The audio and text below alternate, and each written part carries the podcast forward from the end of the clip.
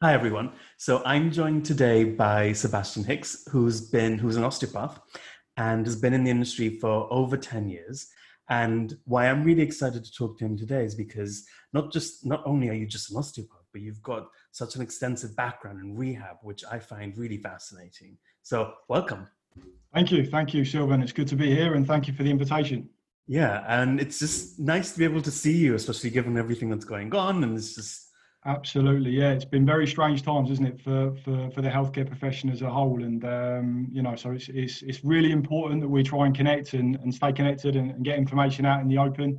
And, and Zoom is a great way to do that. So, absolutely. How has it changed for you, given like social distancing and lockdown at the moment, in terms of so, your practice? Yeah, I mean, so so um, you know the way that I practice is is obviously as an osteopath we use our hands a lot, so it's very very very very much hands-on hands-on treatments.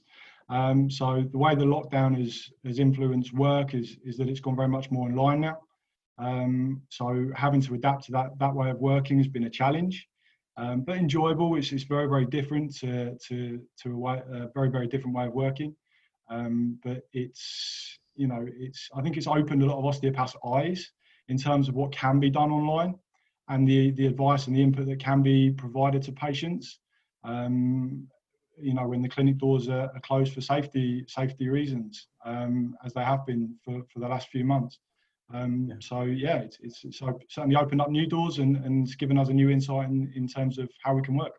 Yeah, and do you think it's changed how you think you'll work after sort of things go back to whatever normal?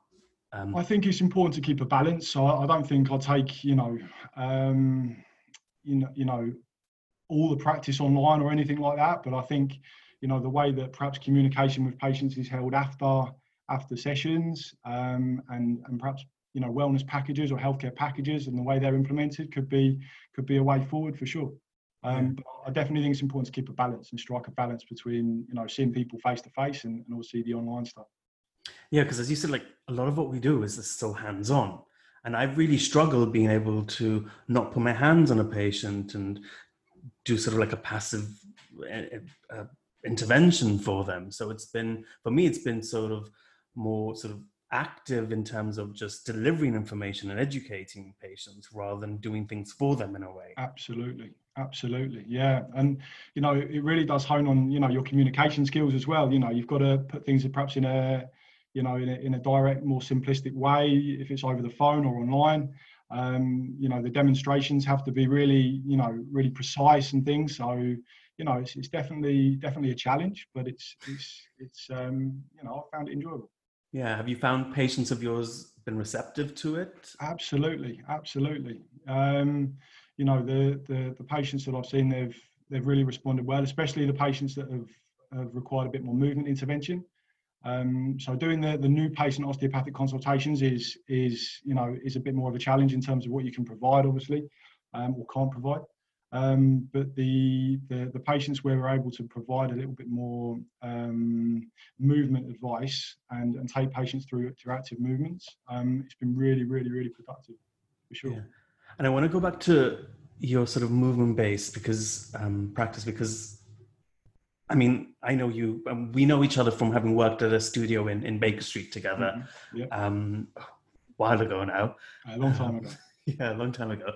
Um, but part of what I remember watching you work, and part of what you do really well, is you get patients moving in ways that are sort of cohesive to their treatment plan, and just in ways that they don't think they can, in a way. And that's what I really appreciated about watching you work.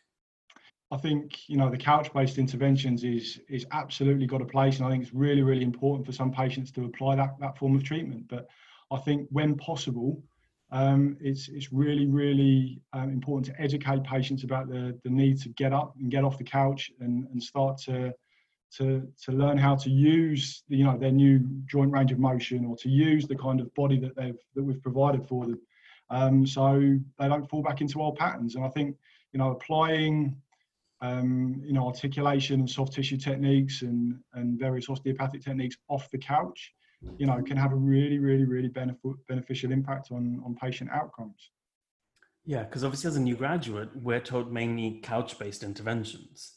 So yeah. why do you, I mean, I suppose it's a question for everyone, but why do you think sort of traditional osteopathic um, sort of education, at least at, at university, is so yeah. Couch based instead of it is movement based, but it's primarily couch based. Yeah, it's, it's, it's a passive intervention. It's, it's generally people lying, you know, and receiving a, a passive intervention on a joint, which absolutely has its benefits. Don't get me wrong. Um, but you know, I, I, just think the the history of you know the osteopathic um, profession and the way it's been and the way it's progressed over the over time has, has been very much down that avenue. Um, but I think now with you know the the, um, the, kind of increase in awareness and the importance of movement and wellness and and, and exercise, especially during this lockdown period, um, people are people are understanding how you know even small you know small movement interventions can have a positive impact on how they feel, not just physically but emotionally and, and mentally as well. Yeah. So I think you know we have a duty as osteopaths to to to educate patients. Um, you know, not just with couch-based interventions um, and advice, but also to help provide lifestyle and, and exercise and, and, and nutrition uh, advice as well. I think yeah. they, they all combine really closely. And so, how much of your background do you think has influenced that? Because I know you have an extensive rehab background. Yeah, massive. So I think you know, um, obviously coming from a fitness industry, my bias is naturally towards getting people up, up and moving. Um, so that's been a real advantage, and I think um, you know it's definitely helped me in good stead moving into osteopathy and, and doing more passive interventions for sure. So it's definitely the, the ethos and the approach that I like to take with patients is to try and get them when possible and when it's appropriate, um, educating them in through exercise and active mobility and active strengthening and active movement um, interventions. So um, there are obviously times when that's not, you know, appropriate, um, but each patient to, to their own, and, and we've got to understand the needs for each each person we see. Yeah, because what had you done prior to becoming an osteopath? So my background was in fitness um, and rehabilitation. So uh, Middlesex, they did a really, really um, uh, good course that provided a foundation in, in understanding how people uh, people move through rehabilitation from sports injuries back to full function. So it was really understanding how osteopathy could work alongside re- rehab and, and, exercise and movement. And uh, you know the, the link is is is well massive. It's really really important and and yeah, they, they work really well. So if you look at the elements of, of fitness and, and rehab, you know, strength and power and flexibility and balance, all these all these elements come together to provide um, you know a, a, good foundation for, for movement. And osteopathy works really, really well alongside, you know, those those those elements. I think there's a really, really, really big link. So, did you know you wanted to go into osteopathy following the rehab degree you did, or was it something it that the natural up? progression? Yeah, it seemed a natural progression. So, um, yeah, I was I kind of looked into different different options and, and going further down the fitness industry, and uh, you know, I like using my hands to treat patients. I think there's a real benefit for using therapeutic touch, um, and um, yeah, osteopathy seemed like a natural progression uh, moving on from uh, moving on from from rehab and fitness. Yeah, because um, one thing that I noticed, especially going, you know, having like I said, having just qualified, um, was that we touch upon rehab at school at university, yep. but it's. It's it's and, and this is no criticism because it, it is what it is, but it's not extensive enough. For example, in comparison to in comparison to physiotherapists that I've been working alongside now, yeah. So one thing I felt coming out of it was that I didn't know enough practically in terms of rehabilitation or getting people progressively moving through a series of exercises away even to sometimes start from. And it was almost me sort of like finding my way as I went along. Why do you think we've not really caught up on that side of things in terms of, you know, in terms of the education bit? I think rehab is such a massive topic, isn't it? I mean, you can go, you know, to PhD level and master's level with with with this. They're trying to implement, you know, one or two modules into a into a training course, which is already you and I know is is is massively intense and very very challenging. Is it can often create, um, I think, confusion because you know some people who've perhaps gone into osteopathic education who, who don't have uh, that fitness and movement background, it can create this you know, you know, dilemma in terms of, um, you know opening opening a can of worms slightly without knowing that full you know the full impact of what it can what it can do you know and and you know exercise advice if it's done incorrectly or provided to in the wrong way can be dangerous. And i think you know opening opening that can of worms is is is a potential you know risk and challenge to the osteopathic profession because especially on these courses and these educational programs because there is such a massive massive massive um, load of information to absorb and to take in. So um, it's definitely got its you know it, its its its benefits, but how how to integrate that is, is I think is a very difficult question. But it's something that I think needs to be certainly needs to be addressed and looked at. Yeah, absolutely.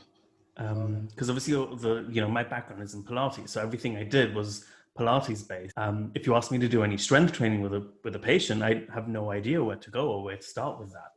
Yeah. Um, yeah. So when I it comes to sorry, sorry. I think with um, with with osteopathy as well, because of the different branches of the profession, you know, there's there's the cranial approach to, to osteopathy, and then there's the more MSK and structural approach, and then the visceral approach.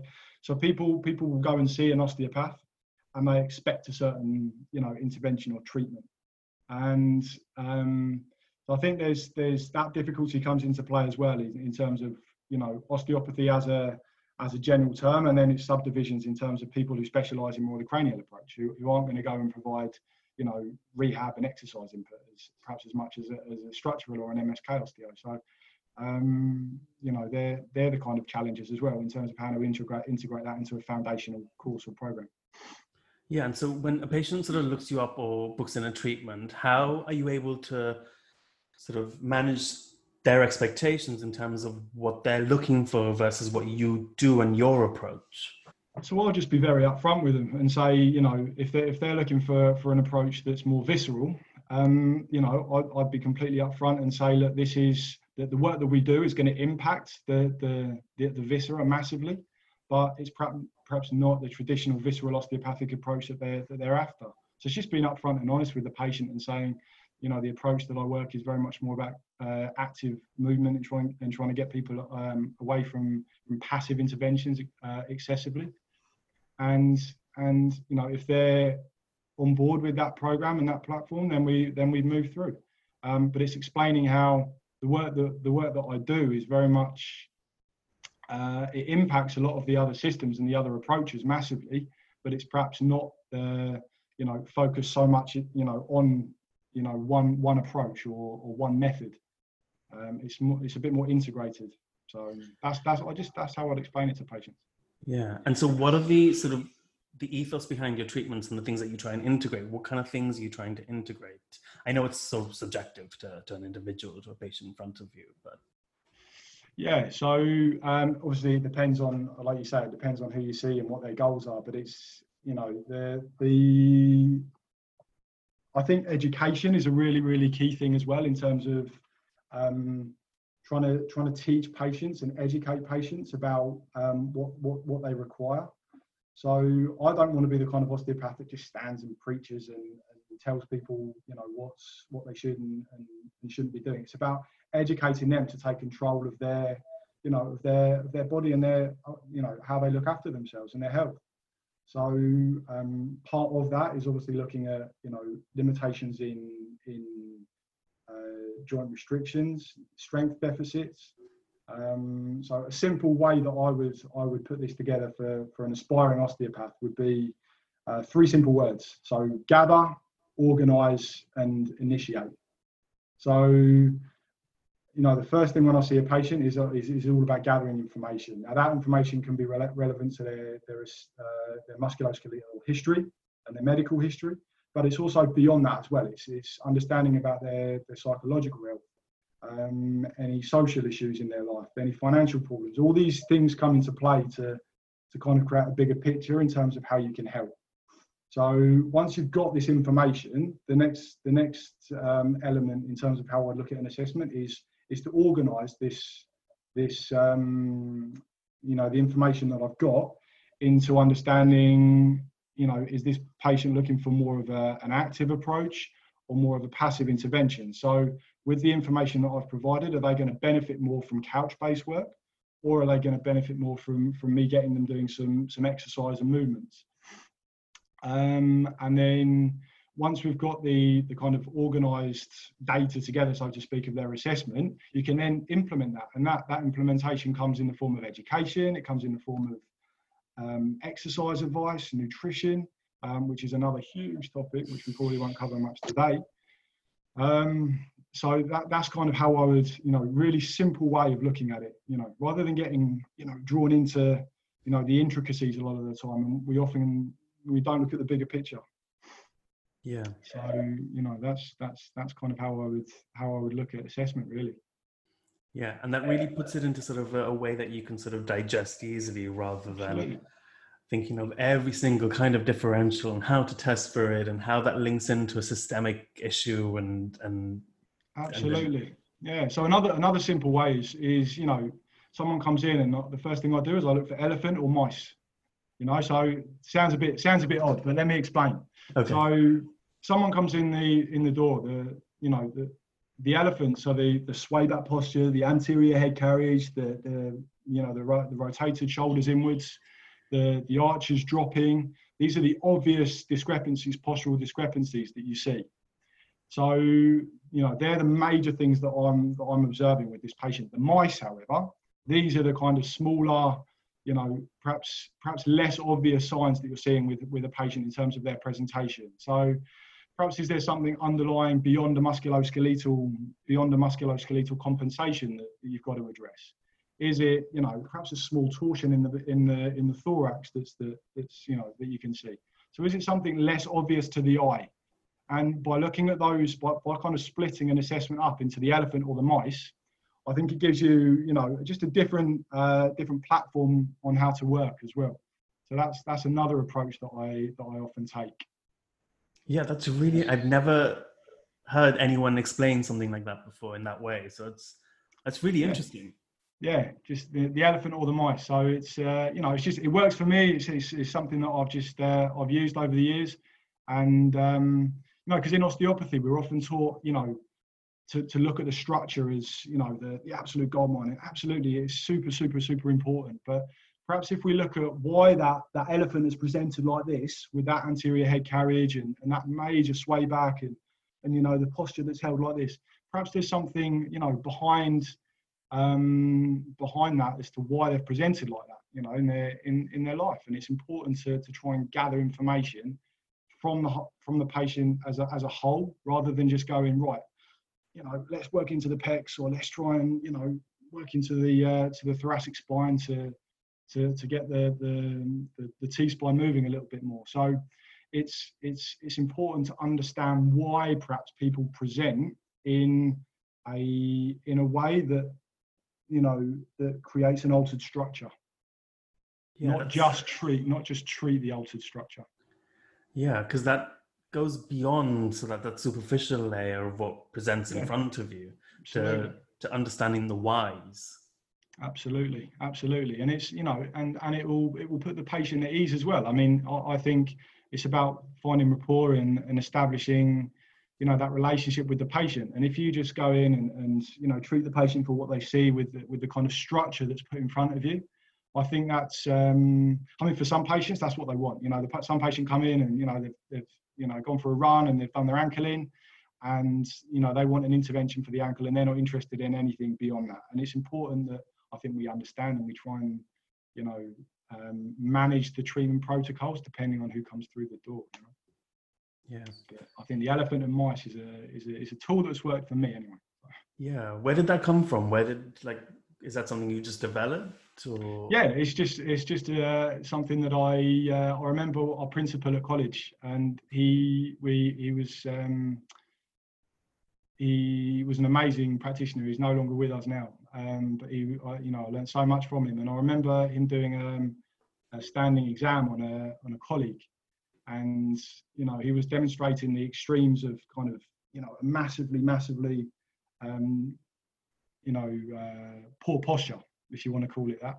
And you know, these things just popped into my head in terms of what I could call this when when patients come into the room. And then, you know, we had another colleague who, you know, who had a much uh, smaller postural discrepancy, so to speak. And then I, I tried to just associate, you know, those two extremes with with something that would work for me. And uh, and, and that does, and it, it's just been quite a valuable tool in practice.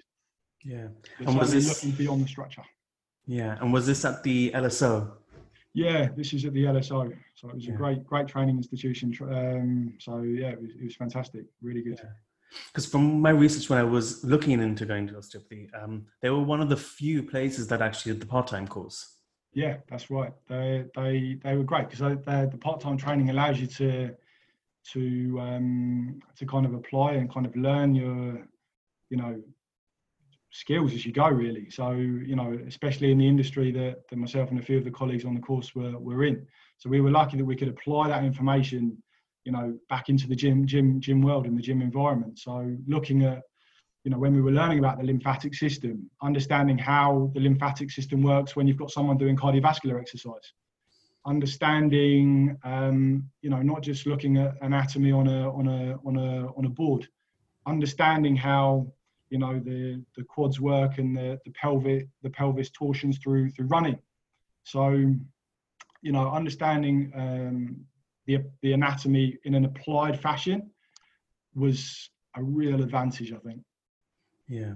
And would you obviously I did the the full-time course, which is, you know, equally were both just as intense. Yeah, Um, absolutely. But so you were obviously studying and working alongside that full time.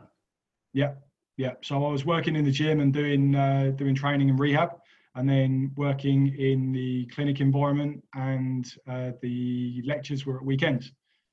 So it was, uh, was a full-on few years. When do you sleep? Um, just when, whenever, whenever. Usually, the usually looking in anatomy books sent you off to sleep sometimes. Um, so No Yeah. idea what you're talking about. yeah, never, never, never. But you know, I think I'm sick of pathology and anatomy books. So, uh, but slowly having to dig them out again, Gray's Anatomy is embedded under my pillow. as it should be, Sil, as it should be. Oh, As it should hopefully, hopefully trying to absorb it via like osmosis or something because it never Yeah. went in otherwise. No, exactly. Well, you know, step by step, it's all a learning process, isn't it? So, yeah. So, in terms of the types of patients that you see, do you have a typical patient or a, a common presentation that you see often? So I think when I started in the profession, we saw a lot more acute patients. Um, it was a lot more. Uh, there were a lot more structural based presentations. So you know the, the the acute lower back, the rotator cuff problem, the the ankle sprain. But I think over the last couple of years, we've really seen a transition away from the, the more acute setting into more of a chronic chronic pain, um, chronic pain uh, presentation. So you know, I'm sure you've had this as well. So when your patients come in and they go, well, I've, I've been to my doctor, I've had some some blood tests, blood tests have come back negative. Um, you know, I've had this this gut problem and I'm feeling a little bit sort of brain fog. You know, I've got a I've had this headache for the last couple of weeks, and you know, my joints just feel a bit stiff and a bit achy. Um, but but everybody everybody and the doctors and the, the scans that I've had on the in the in the medical profession that they've shown, you know, there's no problem. So that's been a real challenge, is seeing those kind of patients come through the door. Um, but it's really, you know, it teaches you to try and adapt and, and try and learn a new way of, of thinking and a, new- a new way of managing patients. So the, the biggest transition is certainly from more of the acute setting to more chronic pain, for sure. And and what kind of sort of treatment modalities have you started including over the last few years or, or CPD that you found really helpful um, in terms of implementing into your own practice the last So yeah, so nu- nutrition is certainly one one facet and one element that we, you know, I've really started to, to look a little bit more into. Um, you know, it's a massive, massive, massively important and huge, huge subject. And I think, uh, you know, the role of nutrition, not just on the digestive system, but it's understanding the role of the digestive system on the musculoskeletal system. And that's where I think the relevance of, of nutritional education comes in comes into play. And you know, I've been doing a few courses in the field of uh, functional health and functional medicine now, which is a you know, I'm sure a few of uh, a few a few of your listeners have have, have have heard and become familiar of, of those phrases and those topics now. And the microbiome is another word that's you know been in the research and, and the literature a lot recently. So understanding how gut function impacts upon not just you know the digestive tract and the digestive system, but also can create problems in relation to systemic or low grade inflammation in the body is massively relevant because you know that can impact how someone heals from a musculoskeletal injury. So if, if you've got a you know a, a knee synovitis, for example, then you know doing all of the, the the the osteopathic or physio or musculoskeletal interventions might take you so far. But if if there's something underlying in that patient's um, body which is you know causing a low grade level of inflammation in their blood, then you know it's, it's, you're going to get a, a, limited response in terms of the musculoskeletal impact that, that you can provide. So looking at low grade inflammation is is is hugely hugely uh, important i think now and you know not just that it's looking at how that impacts upon you know mental health and, and anxiety and, and depression. So understanding not just how you know dysbiosis or altered gut micro, microbiota can can impact or influence the the musculoskeletal system but also impact upon how a patient feels and how they how they feel emotionally. So you know all of these things have to come into play to understand how you treat and how you manage you know a patient that comes through through the door and, and it's understanding and unraveling their story really which is which is really where um, where things become more more more more pertinent and more relevant i think. Yeah. And one thing that i know that having watched you work is that you make it look rather easy because all these things are obviously well all these things are sort of like permeating through your thinking and your interventions while someone's just sat there and they're thinking okay cool you're just moving my ankle around you know a running injury for example. But actually you're thinking about the connection between sort of all these other things and how that influences how somebody will present and what intervention they might respond to best. Absolutely absolutely. And you know i think a, a prime example of that is is you know the lymphatic system you know um, is it's, it's, a mechanical pump. It's, an, it's not. It doesn't function in the same way that the circulatory system or the cardiovascular system functions. You know, in that it's an autonomic process. You know, you don't have to. Thankfully, we don't have to get up in the morning and press an uh, press an alarm to get our heart to start working. So most most of the uh, thankfully for a long time. Um, so you know, working through the lymphatic system is a really, really, really um, you know interesting uh, way of looking at the body, especially when we apply manual therapy techniques. And uh, I find that particularly particularly interesting. Yeah, have you heard of um, Perry Nickelston?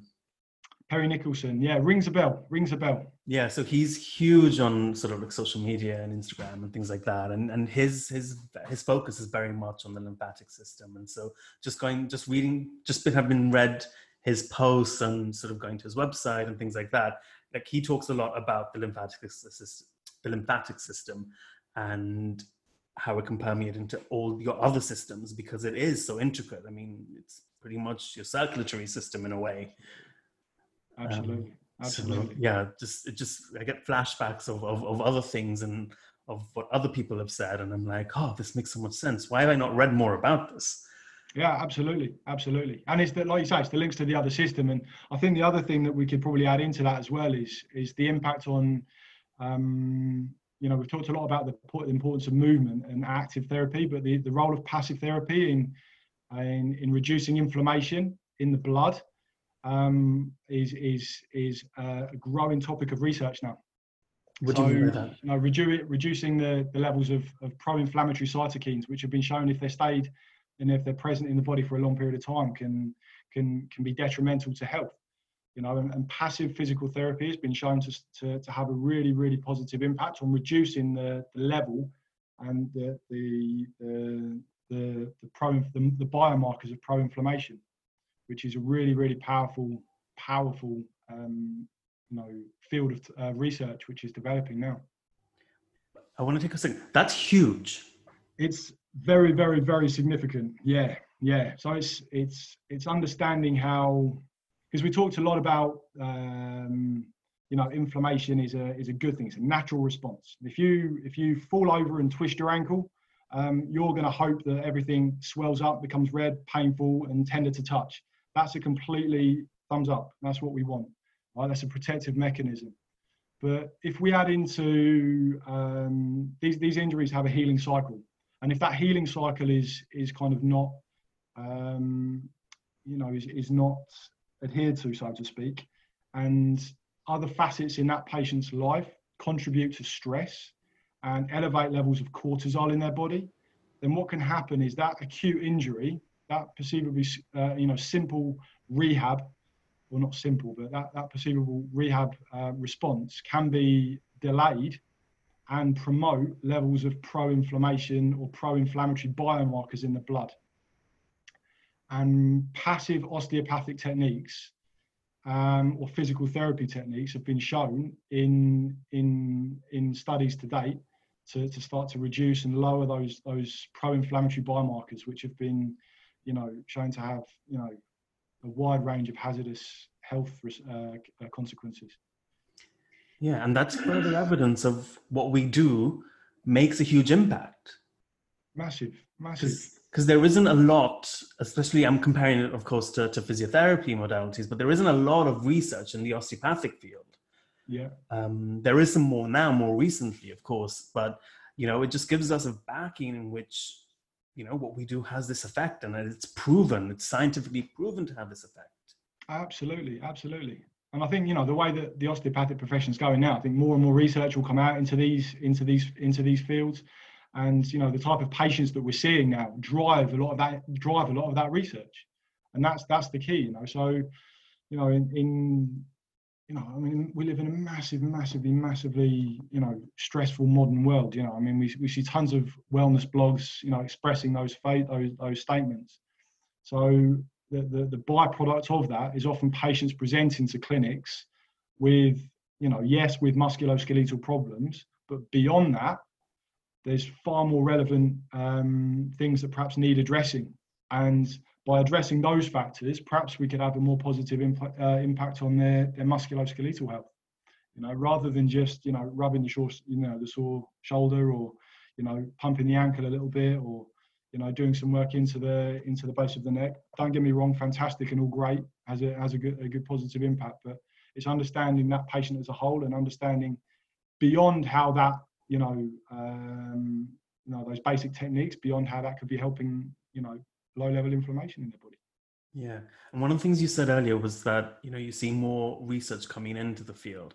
How else do you expect you know the profession or the field to develop and potentially change over the next five, ten years?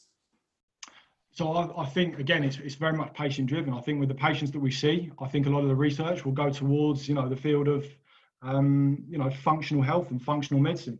And for, for those people that perhaps aren't familiar with that, I'd heavily advise advise, people to go in and check out resources online. So the, the, global leader is the Institute for Functional Medicine. Um, their website's in ifm.org and, and they've got some fantastic information there um, in relation to what they do and how they how they address chronic illness and chronic disease and the role of, of physical therapy and, and, movement and exercise in helping. So I'd heavily advise um, you know people to, to, to perhaps take a look and see what see what they think because yeah. the, my, my my feeling is that that's the way that um, you know osteopathy can work in line with helping people with you know with chronic disease and I think we've got a lot to offer as a profession for sure. Absolutely. And do you see yourself sort of practicing down that route? I think so. Yeah. I mean, I, you know, who knows? Five years is a long time. Um, so we'll, we'll, see. We'll see. Um, but absolutely, I think it's it's definitely um, a passion of mine, and I think it's it's a really important um, approach, which perhaps hasn't had the the the, the kind of um, press and media that it, that it should have. You know, so you know, osteopathy is is I think a lot of people that I chat to still don't know what osteopathy is, and I, I, kind of have to explain it. Or is oh, is that the one with the backs? And that's still happening. So the colleges are churning people out still, and, and great therapists. But the, the kind of general consensus amongst a lot of the population, I feel, is is that you know there's still a, a misunderstanding or a, a misguidance in terms of what osteopathy is and how it can help for sure. And why do you think that is? Is that from a education point? Is that from a marketing point? I think it's. I think. I think marketing definitely for sure. You know, it's. Oh, have you got back pain? And you see a lot of posters come up, or you'll see a picture of a spine in the window, or you know, headache or something like this, and and it kind of narrows itself down. So, you know, people think or associate osteopathy with just the spine. You know, and you and you and I know that it's it's you know that's obviously a very important element of it, but you know there's so much more to uh, to to health than just you know the than, than yeah than the spinal joints you know so. Yeah. So what do you think people can do to help sort of not differentiate themselves but allow people to clients or patients to to understand look we do a hell of a lot more than just you know manipulate your back and hvt your back? Yeah so i, I think you know perhaps the colleges have a have a role to play in this as well in terms of how they promote and what and what they offer um, so you know perhaps perhaps osteopaths going into edu- uh, educational institutions is a way forward in trying to promote this this field and this way of working um, or this this slightly different approach. Um, I'm not saying it's the right approach; it's just a different approach. It's the way that I I, I, I see the profession or the way I would like to, to work moving forward. So I think uh, moving into different and not just osteopathic uh, institutions, you know, different you know fitness colleges perhaps or um, you know personal training courses or rehab um, rehab courses on, on uni programs. So I think if we if we can do that, then then perhaps we can get you know a slightly different different um, understanding of what osteopathy is out there to the to the general public. So, yeah, and that's huge because you know everyone knows what a physiotherapist does. Everyone knows roughly what a chiropractor yeah. does. But when I tell people I'm an osteopath, I, I, get a you know a little of a puzzled look. Mm, yeah. Um, I, and, I hear you loud and clear. So and and I work alongside physiotherapists, so you know, they come to me and I'm like, you know, hi, I'm an osteopath, and they kind of think, I don't know what it, I, I don't know what you're gonna do. Yeah, I mean, how have you how have you found that working in your setting? Have you have you sort of found that uh, a challenge? It's been really interesting. Um, so obviously, I was I started prior to, to lockdown and everything, and I I would say I found it challenging to start off with because um, there was this differentiation between me being an osteopath versus the whole of the team who are physio based, who are mm-hmm. physiotherapists, sorry. And I had to, you know, adapt to the environment, but still keep those osteopathic core values in place, yeah. Which is hard when you're being questioned about them a lot. Um, without saying too much. Um, but what I did pick up from them, and this is where I think they do such a great job, is their rehabilitation is is at the top of their game. Yeah. So Absolutely. I've learned loads from them and, and I've sort of watched them and see how they do things. And, you know, I've been able to ask them questions. And I think as a result, my rehabilitation side, and this is where I think as osteopaths, we might fall back a bit more on that sort of side. If you don't have a rehab background, I suddenly, like I said, I didn't know what I was doing, but because I've been watching them yeah. and because I've been learning from them, not just watching from them, I feel like that's been definitely, that's definitely improved. Great. Yeah, I think you know working. You know, that's, that's it's just getting in with people who really do understand. You know, perhaps a different approach, and and being open to learning from them, and and developing a new network or a new way of a new way of learning. You know, so rather than sort of narrowing yourself down to one approach or, or one way of working for 30, 40 years, is is the kind of um, you know perhaps try and get a few more tools in the toolbox and and, and understand a, a different way, and then try and put these tools together in your own approach of working. Um, because the, you know all, all all osteopaths or most osteopaths when they come out of the you know with with uh, their qualification have a good foundation and you know that foundation is is there to to provide a foundation and then to to then grow upon. So yeah great. Yeah. Really really positive. Yeah. And then coming back to sort of like CPD like what kind of books are you reading? What kind of stuff is is, is sort of influencing your work at the moment?